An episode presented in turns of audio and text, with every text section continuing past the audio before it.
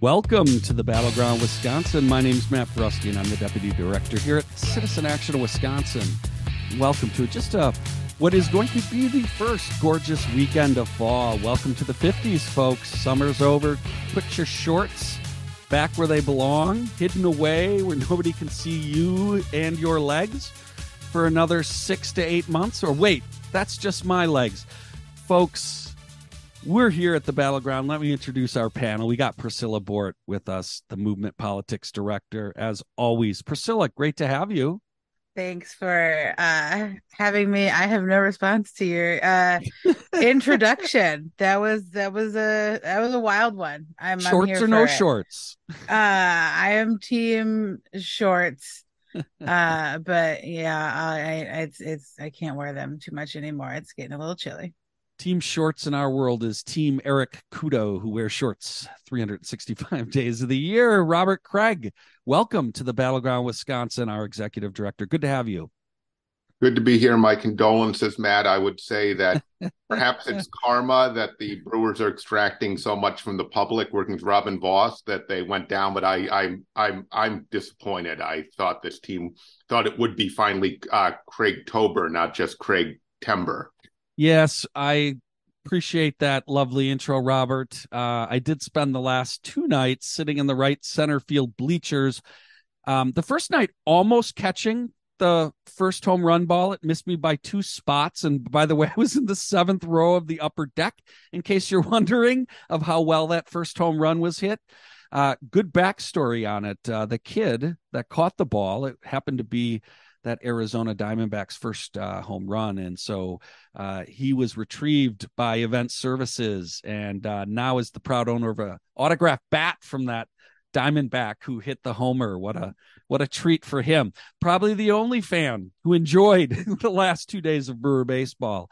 Folks, we will talk more in the show about the public hearing that's actually happening today as we record. By the time you listen to this, it shall be over, but that doesn't mean uh, you can't contact your state legislator. This public hearing is uh, the public hearing where it's an opportunity to do that. So we'll talk more about the stadium plan later. Um, but before we get going, we do want to just start with what's been happening at the federal level because it's it's historic.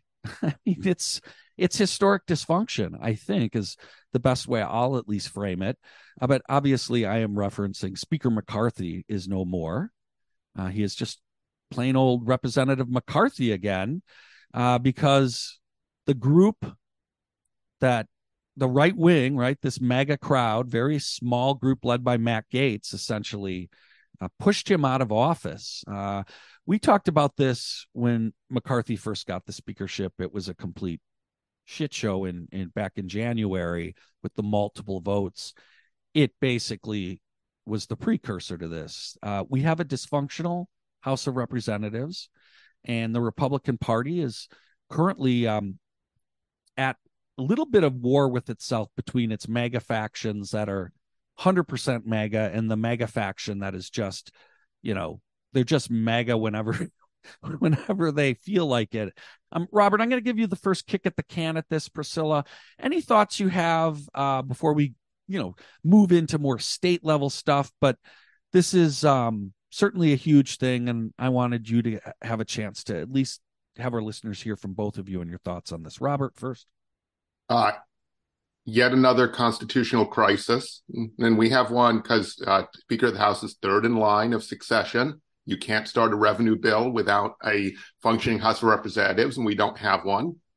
And it's all self inflicted. There are attempts now to blame the Democrats for not keeping McCarthy in office when he when we have speakers now that are entirely partisan and only are elected by the majority party but what happens when you have a majority party that insists on that rule that's why he was removed and yet also cannot get a consensus to even run the government. That is what we're facing here. And it's not unlike uh, the constitutional crisis if an impeachment of Janet Protase, which does happen, that's the constitutional crisis because it would be illegal, but they're removing the check, the Supreme Court on that illegality by the action. So again, Uh, this is self created. They created the MAGA wing. They created a public that is fueled by hatred. Corporate America did it to stay out of regulation and maximize their profits. And people need to understand this is not about some silly MAGA people. This is about a 50 year corporate conspiracy to make sure democracy, the people, can't regulate its activities and can't create a fair, equitable society and economy. And now they're standing in the background behind the curtain, you know, holding the coat, but pretending they're not involved.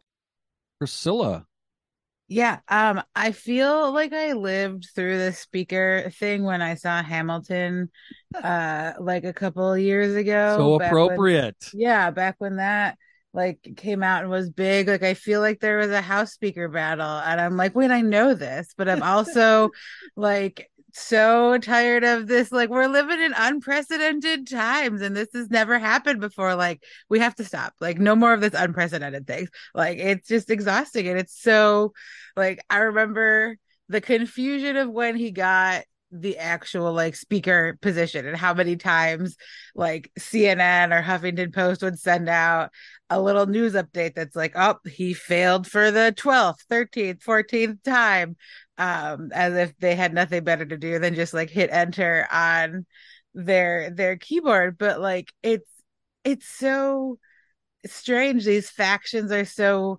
wild. And it's just that the republicans will still always say that the democratic party is the one that is divided yet they can't even decide on their own.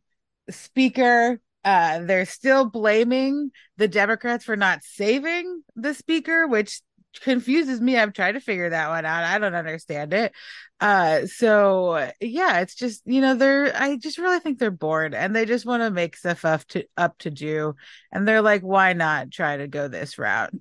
So Priscilla, first of all, thank you both. I appreciate both of those awesome responses uh, to this, and I'm now or going to be thinking of Hamilton every time I hear one of them speak. Um, look, both of these are very appropriate. One, Robert, I love. Look, the reason I said it's like the MAGA wing versus the other part of the MAGA wing. This, in, when we say about a house divided, they are unified, as Robert said on this. This is a corporate backed attempt that's been going on for well over a decade, well since the Tea Party, and they've lost control of part of it, right? And and so that's what they're dealing with. This isn't like the old Republicans versus a small group of MAGA folks. This is all MAGA folks, right?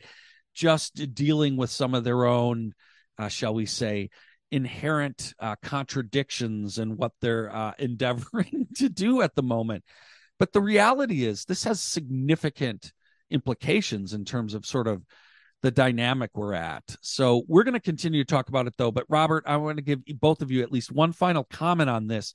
And in particular, any thoughts as it might relate to like our own Wisconsin experiment? Robert, you brought up the Protasiewicz uh, impeachment, uh, but just I. Yeah, I, I, would say this. Thanks, Matt. I would say this as as to Priscilla's question as to how they can blame the Democrats. There was an, I was involved in a major commission in the '90s in Washington politics. There's an adage in Newt Gingrich's Washington: "Say anything." So that's my response. It's, this is the say anything uh, media strategy. And then, uh, you know, Alexandria Ocasio Cortez over the, on the, one of the Sunday morning shows said that there is no division over fealty to, to Donald Trump in the House Republican caucus. It's a continuum of how what they're willing to do to maintain that fealty and how loud they're going to be. And that's what the division is over. But they all will not cross him. And that's why they you know they they can't they can't govern and so that's the situation we're in and we're not going to be able to govern effectively or have a democracy if we don't have an independent supreme court. You know we haven't had one because the, chamber of commerce here took it over and we had right-wing judges that weren't judges. Now that the people have finally restored constitutional rule we're having a potentially unconstitutional action by the part of the state assembly which can only be checked by a supreme court that they are decapitating by creating a 3-3 tie. And so constitutional crisis conundrum the only way to, out of all of this is to defeat these folks and to be bold enough everyone to, to prevent the conspiracy from advancing. There's a real problem the Democratic side with some Democrats who think the way to uphold norms is to let them get away with it. Guess what? That's the slippery slope towards no more democracy. Yeah, um, I think to bring it a little more even to Wisconsin, we're we're seeing this like unquote untrustworthy public opinion. But one of them is like no the voters decided this person was trustworthy but we as elected are going to decide that this person is not untrust or is not trustworthy. But like we as voters didn't elect the speaker of the house. We didn't have like the only thing voters had to do with that was getting mccarthy elected but they didn't elect him speaker of the house. So it's like these are are two things where we're seeing how somebody can be untrustworthy and the ways of going about ousting them when one of them is like for lack of a better word the right way uh to challenge somebody's house speaker. But the other side is like no we can't just impeach an elected because we don't like that they got elected uh so it's it's very interesting that both of these are playing out at the same at the same time yeah. a very big like what does trustworthy mean in politics type conversation right now, which is a big conversation that we could talk about for years. well, look, um it is noteworthy when this all started. Um, we talked about, especially after the last election, how this Congress was not going to accomplish anything. There weren't going to be legislation. There wasn't going to be, you know, some series of more achievements, quite frankly, from either side. And so, what we had in terms of the Inflation Reduction Act, you know, the first major effort in our lifetime to really seriously take on climate change, you know, whether it be the um, significant resources during the COVID crisis, the infrastructure money, right? All of that, that nothing was going to happen and that this next election was going to be about that agenda. Were we going to get back to that? Were we going to invest in that? Or were we going to continue or go back, go down the road of MAGA world, right? And so, Robert, you're right to put this into the perspective of 2024. That's what this is all about. This ain't getting better, right? Like nothing's getting done. Nothing has gotten done, right? The debt ceiling, please. I this whole fight is over that that no longer seems to deal seems to be holding. So I think the best thing to do is just there's going to be a whole lot of smoke going on on you know both the federal and state level, federal in particular clearly, right on this. And we just need to stay focused on the priority about who are we electing next cycle? How do we start to get the issues out? And as robert said be full-throated in what the right vision is because uh, it's a majoritarian position. We just need to get out there and go win some elections. Uh, it's absolutely critical. Robert you get the last 20 seconds for those fans of bipartisanship, there is no bipartisanship now except within the Democratic Party between the two, the progressive moderate wing. Not enough of that in Wisconsin right now, actually. But the problem solvers group, which is supposed to be the moderate Republicans and the moderate Democrats, that's supposed to be real and bipartisanly solve problems. The Republican problem solvers are talking about disbanding the whole thing because the Democratic problem solvers didn't save Kevin McCarthy. That's all you need to know about the terms of bipartisanship and whether it's real or whether it's a myth. With that, folks, you're listening to the Battleground Wisconsin with Citizen Action. You can find us at citizenactionwi.org.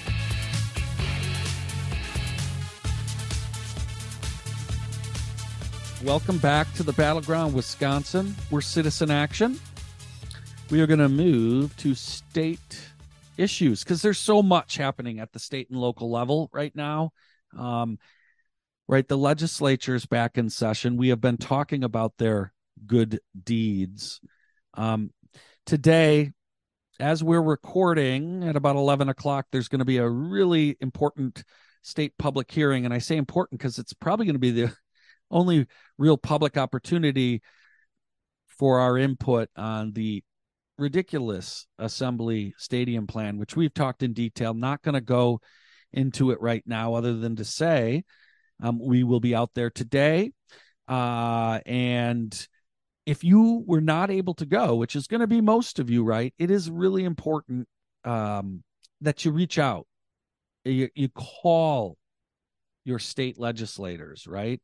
That we're going to put the the one eight hundred number, right, toll free number, and call both your state senator and your state rep. You should let them know your opposition to this stadium financing plan. Again, we are calling at Citizen Action for some public equity.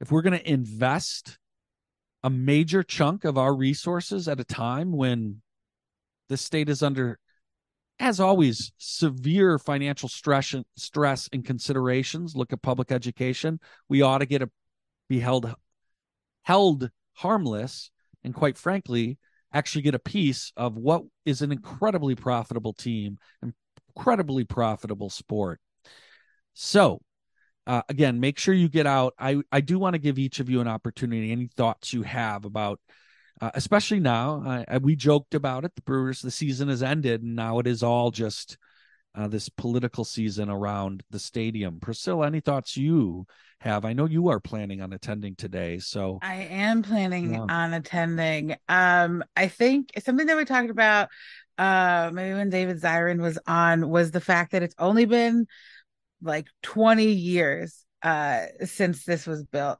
i i so as a millennial uh i remember county stadium but i remember the most about county stadium is when county stadium got torn down. And so i'm like wait i remember when miller park formerly miller park was was built. Like why are we redoing this now uh, and then to put it in even more context, hearing the teachers of all these states be like, why, like, look at these buildings, they're falling apart. Look at everything that's falling apart. Look at our roads. Like, why they don't need a new stadium. So that's that's my thoughts. That's all I've been thinking about is that this stadium is not even as old as me, and like it doesn't need uh, an upgrade. That's it. Well, and it's legitimate to question the scope and scale yeah. of the request, right? It's literally more than doubled uh, since Governor Evers initially uh, dropped the bomb by floating it in his state budget, like a Zeppelin, Led Zeppelin. Robert, your thoughts? Actually, that was a doubling of a doubling.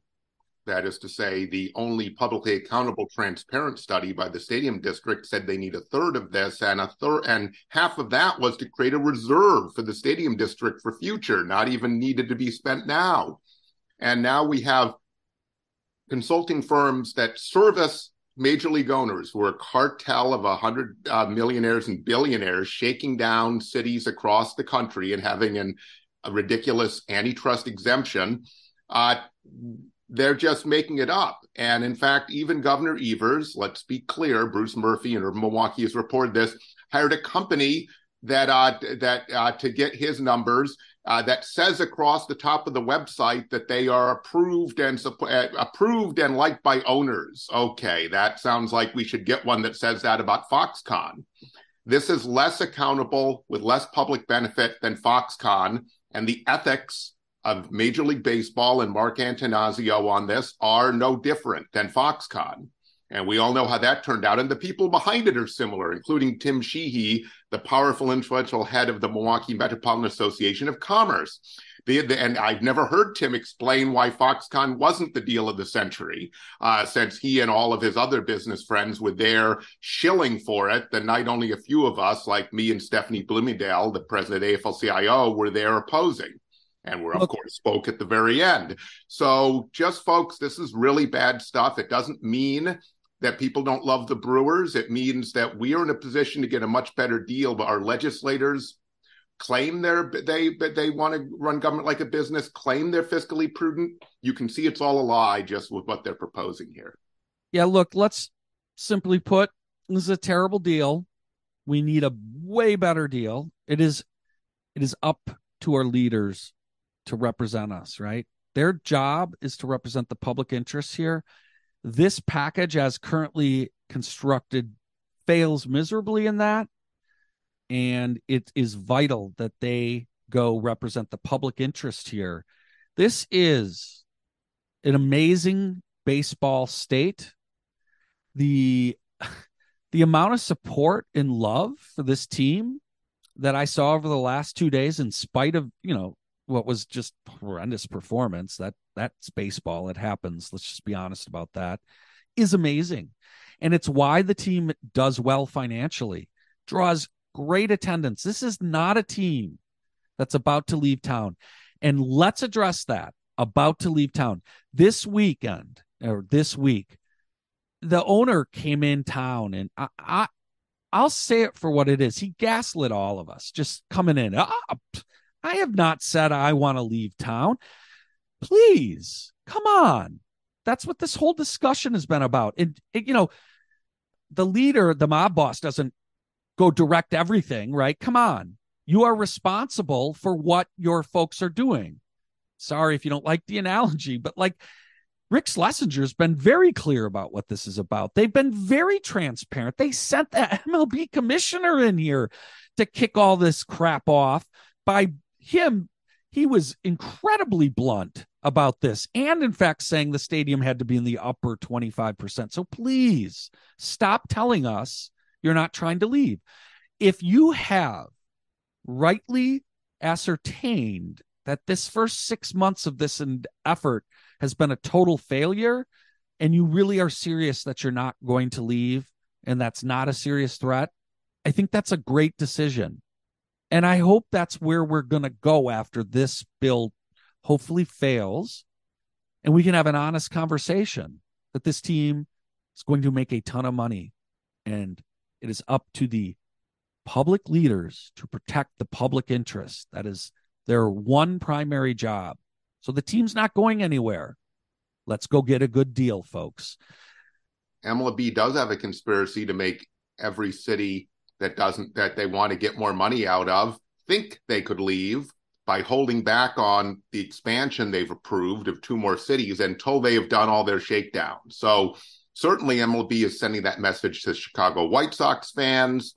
Uh, they've already obviously said to the Oakland A's, though there's great resistance from the Nevada Teachers Union on that, they could overturn their sleazy $1.5 billion new stadium deal for Las Vegas, paid for by the state. And that, so they're, they have a list of, you know, uh, 10 cities or so they want to further shake down. Baltimore is on that list, for example. Uh, so this is, this is all part of a conspiracy of an illegal monopoly cartel of hundred millionaires and billionaires, and Brewers are following the script. So they say this. The White Sox did the same thing. Oh, we might leave. Oh, we'd never leave. And it's like, okay, which one is it? Given you are saying that you want to secure your long-term future in such uh, little weasel words like that. I I think it's one of those things where there are so many layers to this. It's not just about like, oh, I don't like baseball. Like this isn't about like, yes, it's about a baseball team, but like it's about where this money could go, what money has been being poured into it that people don't necessarily realize and how much uh Attanasio and everybody are asking about. So this is about far more than just baseball. So if you're like, ah, I'm not into baseball, like still pay attention to this, still do what you can. Call your legislators. Uh, just let the quick 10 second call. Hey, this is what I want to happen. Let's let's make this public equity. There you go. It's all you gotta say. So please, please, please call, email, get involved. Thank you, Priscilla, on that. I it's a hundred percent right. This is not about baseball. This is about the public interest. And again, 130 peer reviewed research. Don't believe anybody who tells you that by giving 600 million that somehow we are going to get a return on our investment. We will not. Okay. So, like, it's just a question of what's this deal going to look like? And will the public interest be protected or will the interests of a billionaire be the priority? Folks, you're listening to the Battleground Wisconsin. We are Citizen Action. You can find us at citizenactionwi.org.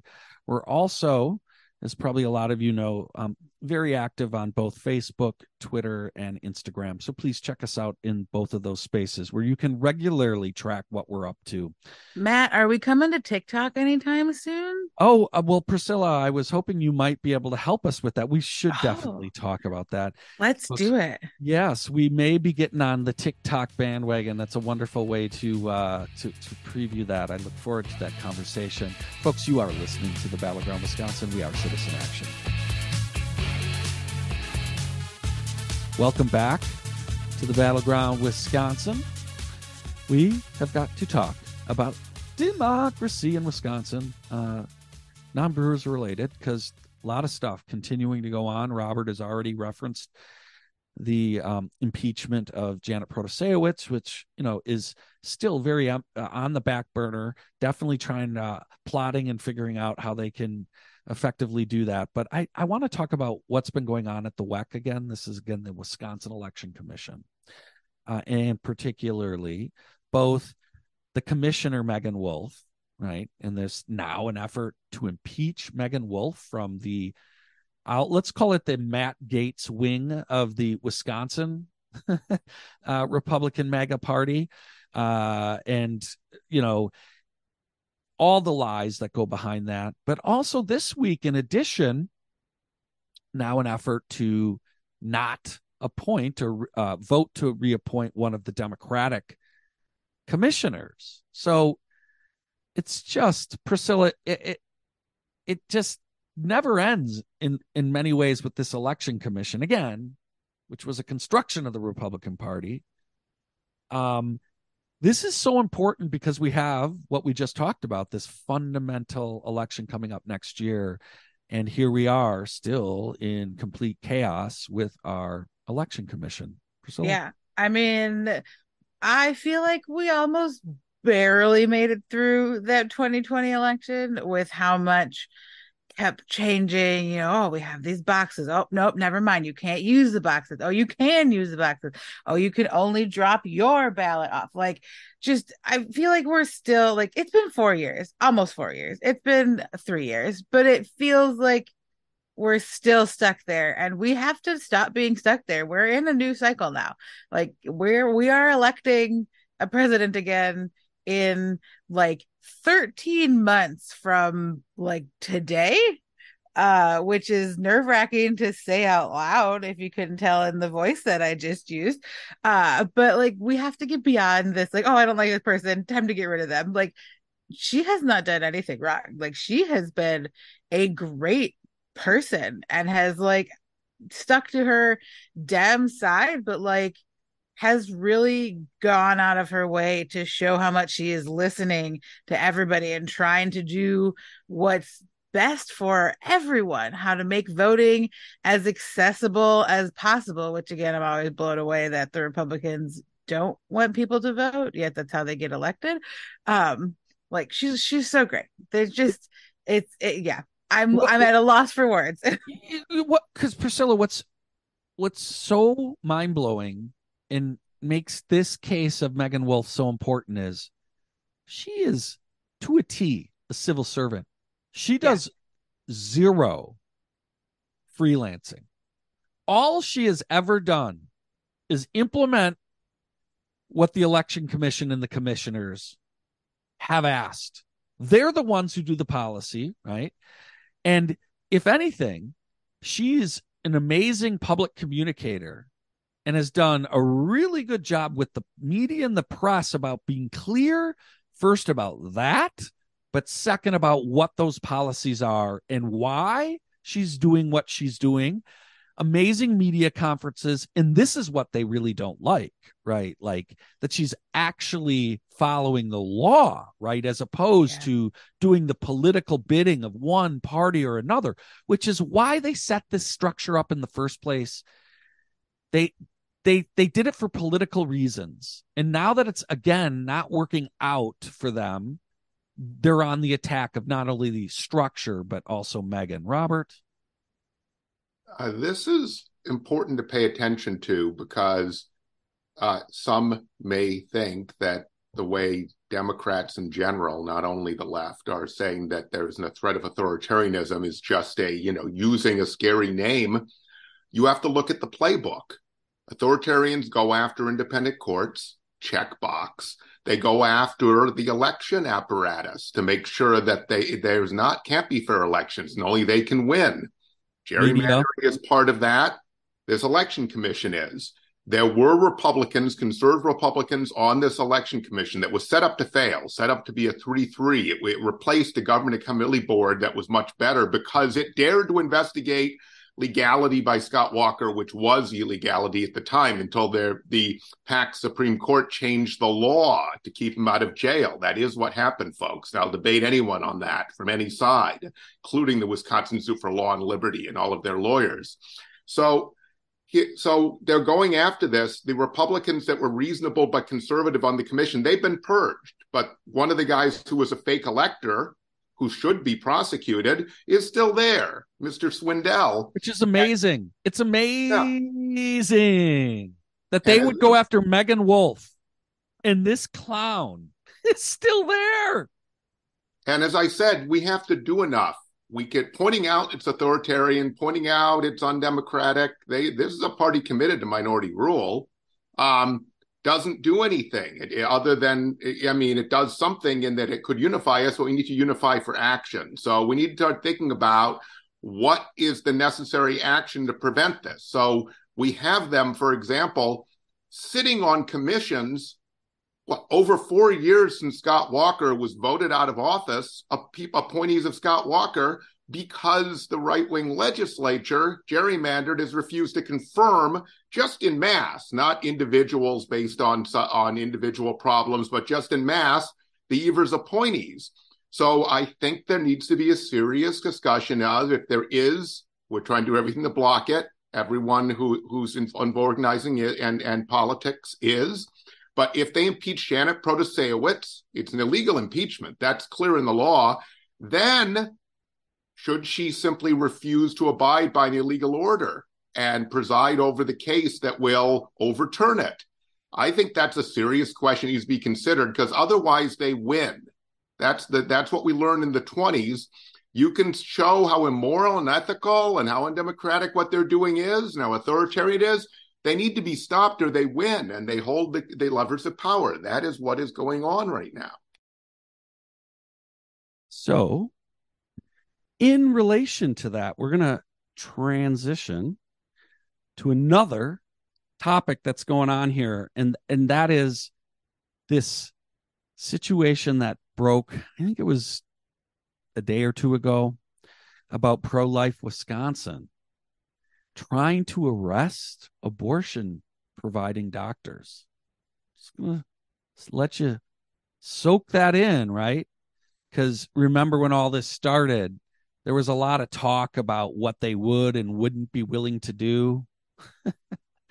and a lot of people would say things like, oh, they would never really go arrest doctors and stuff, would they? Well, the news, and it's sort of buried in the headlines because they're now filing a lawsuit, you know, they're trying to go after licensures of of the doctors. But sort of buried in that is they're doing that because they went after multiple police departments and law enforcement agencies and tried to have them go arrest these doctors. Priscilla, this is, in case in our conversations of the last things you don't really believe about what's at stake and just how dangerous this MAGA and this whole apparatus is. This lays it out. Yeah. This is this is huge. We're going to get to a point where people are going to be too scared to do any job that seems to just, even in a tiny little bit of a way, go against Republicans. We're going to get to a point where teachers are going to be afraid to teach history because oh because republicans don't want us to are they going to come and try and arrest us over here we're doctors trying to be doctors try to do what they went to school for so many years for um again it's people being angry that they didn't get their way and that they couldn't keep a full ban on the books i mean they kept it on for a year we don't have everything back yet anyways. So they still won. They're still winning, but this just takes it to a whole a whole nother level of just grossness and just them trying to police anybody's bodies that are not their own. So this is all expectable. We've seen it with the states that are further along in the Handmaid's Tale conspiracy, places like Texas and Alabama, including going after women, right? Going after anyone who aids them. This is in the Texas law to go to another state. And so here we are. Uh, it's interesting. If you look at the quotations of the pro life Wisconsin people, they say, We just felt we had no other course of action other than go after the doctors that are actually doing it. Like, go after the doctors. They're publicly flouting the law, they're breaking the law. And so, if nobody else will enforce the law, maybe maybe the medical examiners board will. Well, guess what? You could file a lawsuit. There judges. This is happening because a judge ruled this concerning the law. Okay, so do you believe in independent judiciary? And so, what's next? Are we going to get a vigilante law like Texas uh, from the from this legislature if they can keep their current maps um, and they can get override majority? Watch for it, folks. We're going to keep watching it, and we'll keep talking about it. You're listening to the Battleground Wisconsin. We're Citizen Action. We got to take a little break.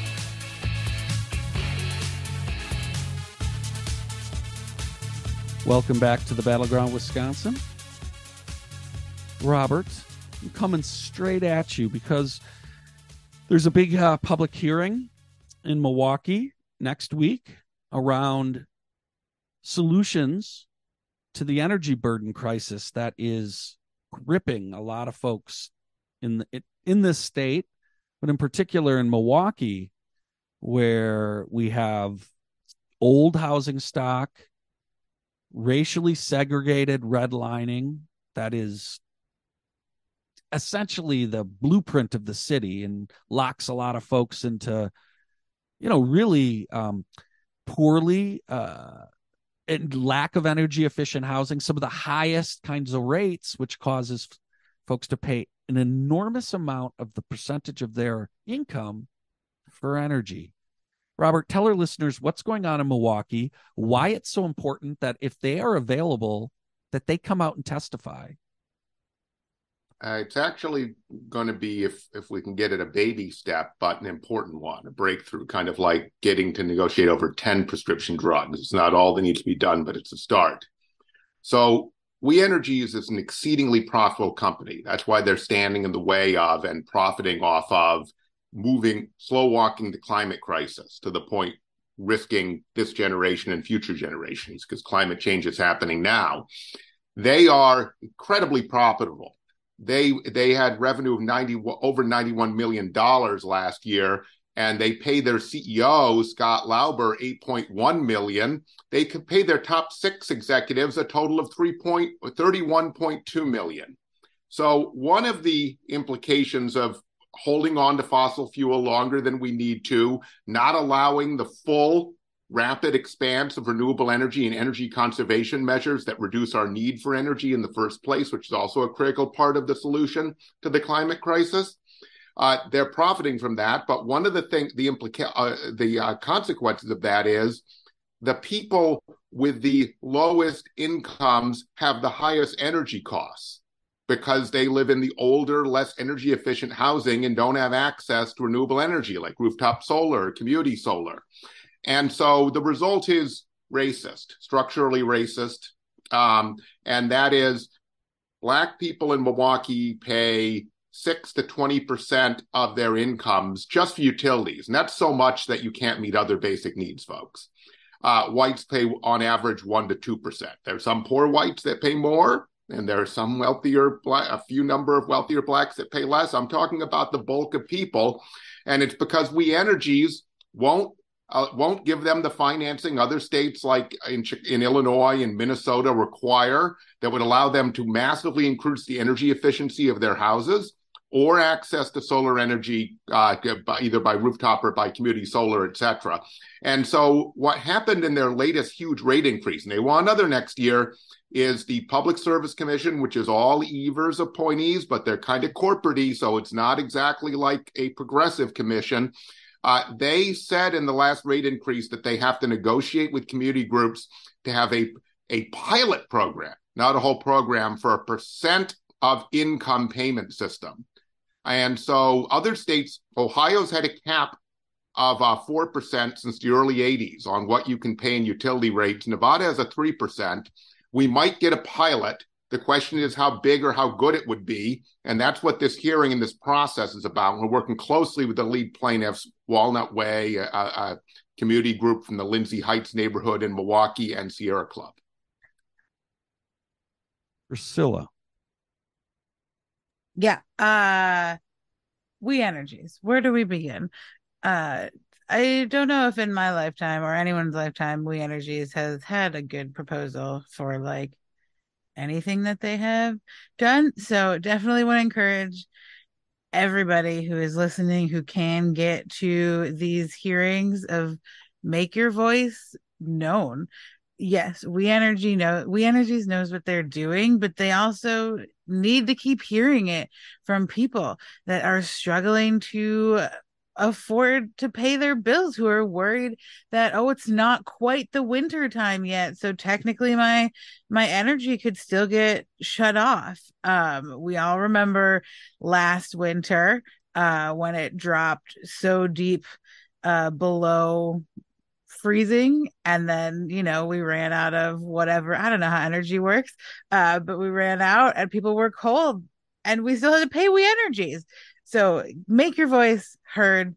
They don't need these massive profits. Another thing that should be a public equity that can be the the the theme of today is all these things that need to be public equity because the public puts so much into these organizations and corporations. Look people this is um this is really important stuff. I hope you can all get out support it. We also have a link to um, letter you can sign in support of this. We'll have that with the podcast. It's uh it's very important. Please please take the time to do it. Um before we go though before we go we want to talk a little bit about what happened uh, this week in California, um, following the passing of Senator Feinstein, right, which was pretty historic moment.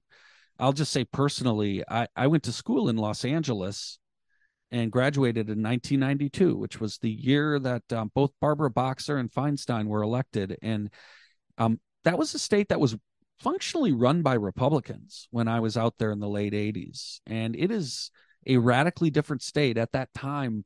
I recall Barbara Boxer was kind of considered a bit radical for the state, and it was a big deal for her when everyone knew Feinstein was very much a moderate coming out of as a mayor.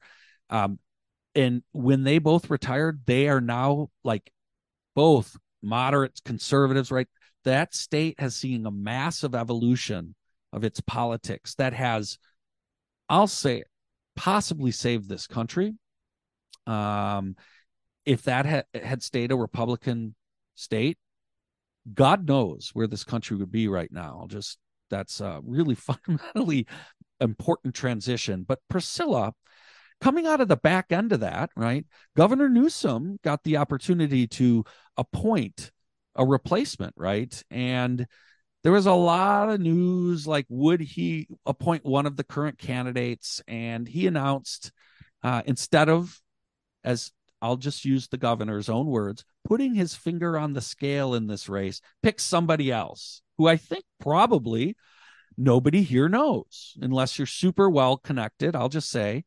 Um, so, Priscilla, give us, tell us more about who this person is, and then just any thoughts you have and why you wanted to chat about this because it's important. Yeah. Uh, so we now have Senator, she's officially been sworn in, Senator Laphonza Butler of California.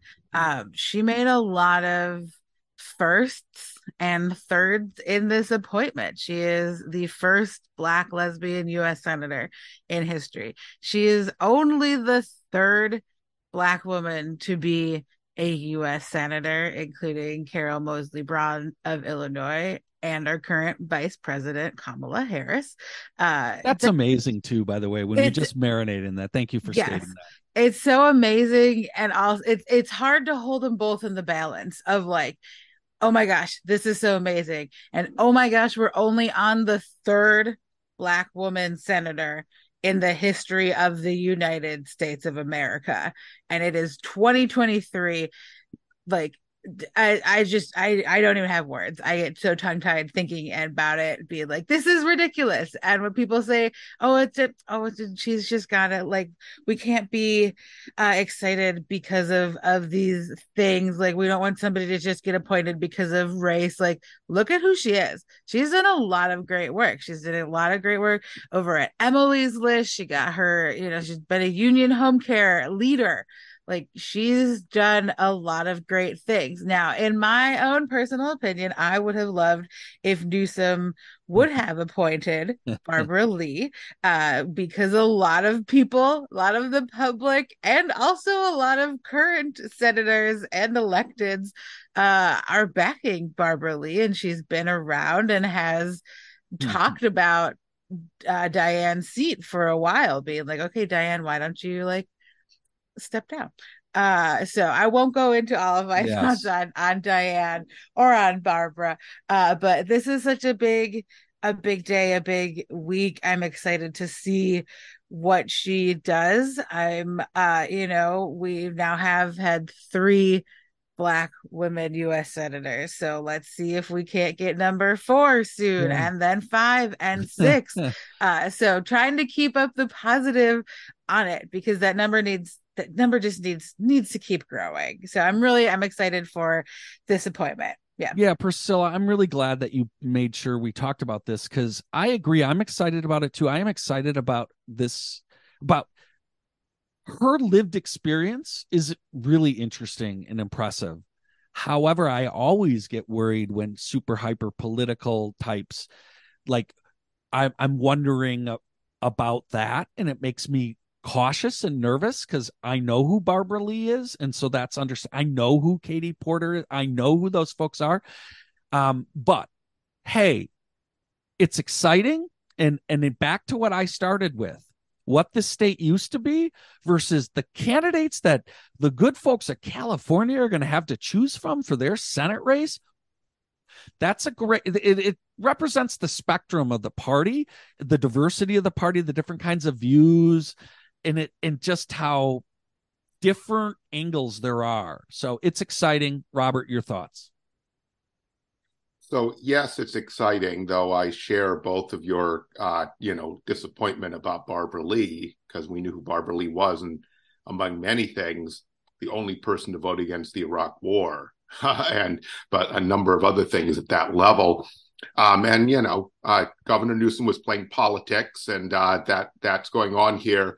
Um, I think that look who she is, that she's a black woman, that she is uh, not heteronormative. That that is all f- first lesbian, you know, a senator, a, a, black senator. Obviously, the other one is Tammy Baldwin, our own Tammy Baldwin. But that I I th- I looking at her resume, I don't know her personally. I've not asked my California friends.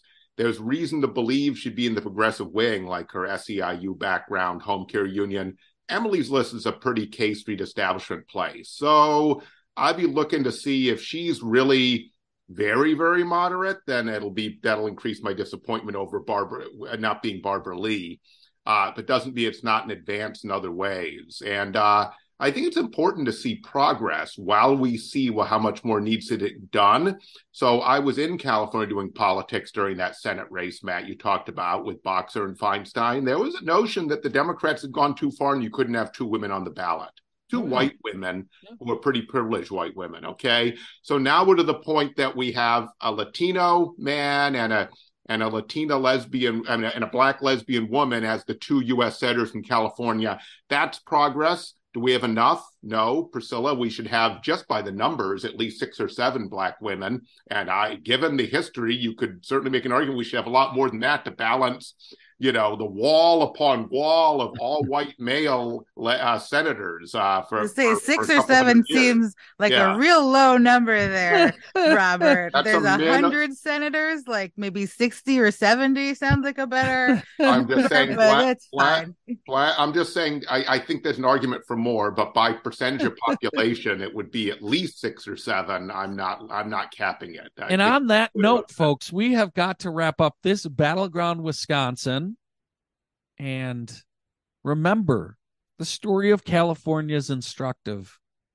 Pete Wilson, Republican Pete Wilson, Governor Duke Majan, these were Republican governors that were just in charge of that state in the late 80s into the early 90s, right? Wisconsin, similar kind of story. It's about our work, it's about our vision, it's about us embracing our multiracial democracy that is going to be required in order to hold a functioning progressive state. And we all have a role in that. And we need to get involved. Please join Citizen Action, get involved. We'll have a link for you to get involved. Donate to us, please, and get involved in our co ops. Folks, please come back next week and we'll talk to you later. And make sure, if you have not, reach out to your state legislator about the Brewer Stadium plan. We'll see you next week here at the Battleground, Wisconsin.